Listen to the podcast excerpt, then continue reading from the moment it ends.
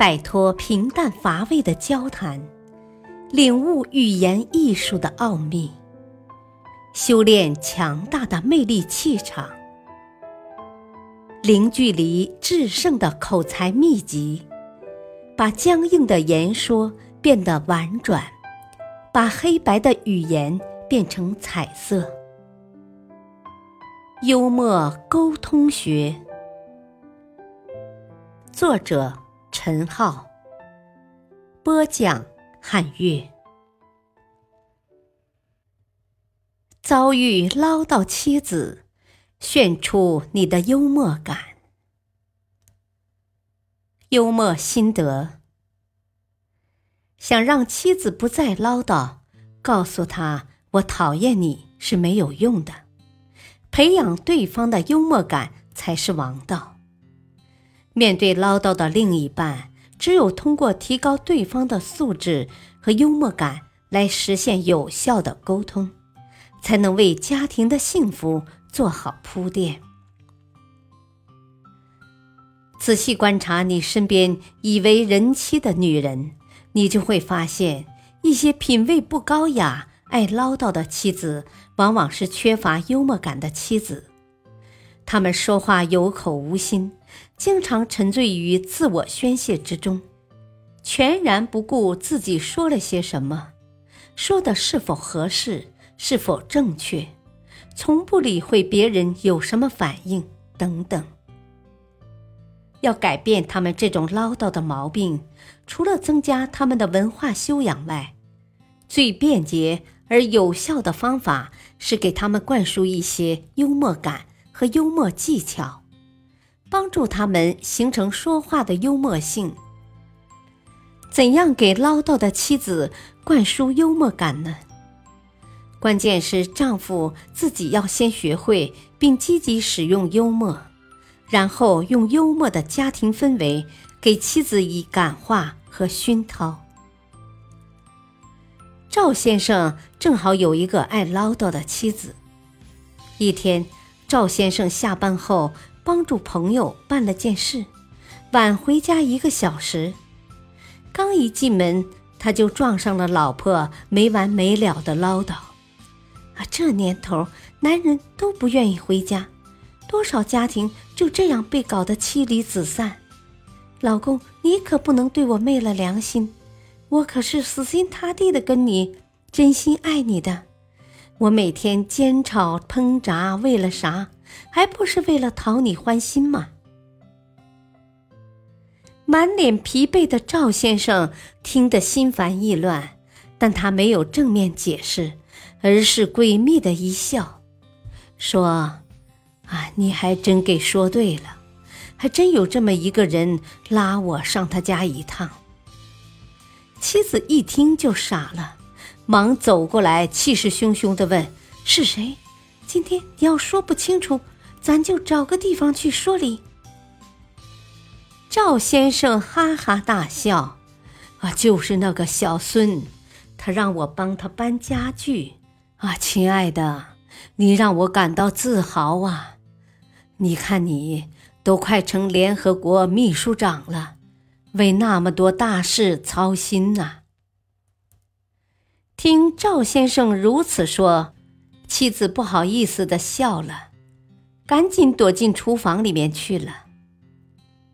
赵先生的幽默肯定会刺激妻子的神经，并引起他的警醒和对自己的反思。培养唠叨妻子的幽默感是一个循序渐进的过程。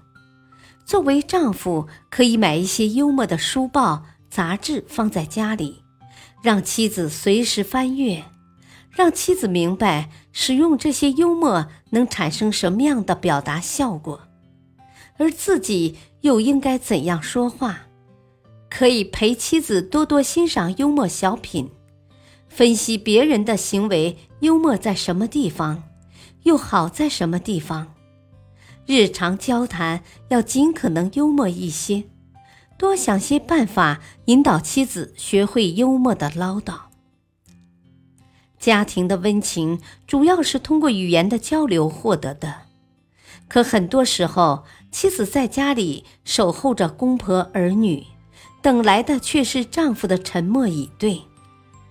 他严肃古板的神情，郁郁寡欢的神态，让妻子没办法不唠叨几句。丈夫不愿说话的原因有很多，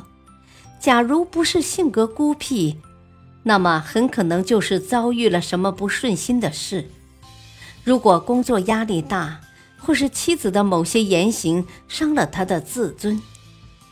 这些不同的原因对于跟丈夫朝夕相处的妻子来说，应该是很容易识别的。一个男人欠了对面街上一位小气鬼的钱，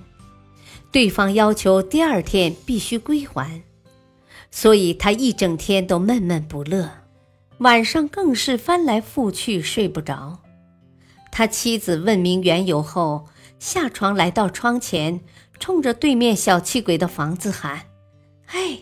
对面屋里的人听着，我老公决定明天不还你的钱了。然后她转过头来对老公说：啊，现在好了，你安心睡吧，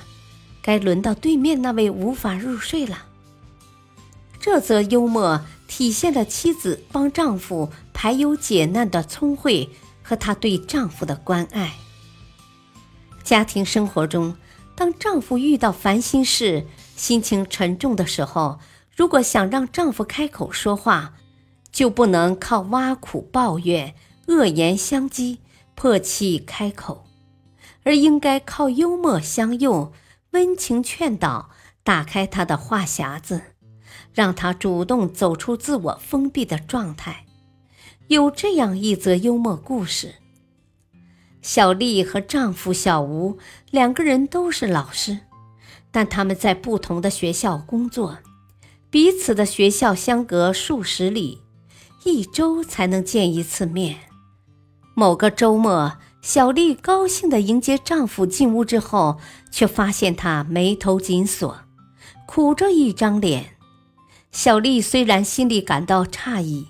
但仍旧笑容可掬。她温柔地帮丈夫倒了一杯水，递到丈夫手上，说：哦，本周我有一件喜事要跟你分享，你先猜一猜是什么喜事？丈夫闷闷不乐地回答道：啊，你尽是喜事，我可没心思跟你同喜，我的世界全部都是伤心事。我给学生订购了一份复习资料，他们诬陷我捞回扣，非法牟利，我如今都成了领导们反复倡联的靶子了。小丽非常清楚事情的严重性，但她还是沉着地劝慰丈夫：啊，老公，你不要有太大压力，事实终归是事实，法律也是讲究证据的，咱们先高高兴兴地度过这个周末，等周一咱精精神神、轻轻松松地跟他们评理去。小丽不愧是一个贤惠的女人，当丈夫遇到不开心的事情时，她故意说自己有喜事要告诉他，进而借此引出丈夫的心里话。当丈夫将自己所遇到的麻烦和盘托出后，她又好言安慰，帮丈夫减轻心理负担。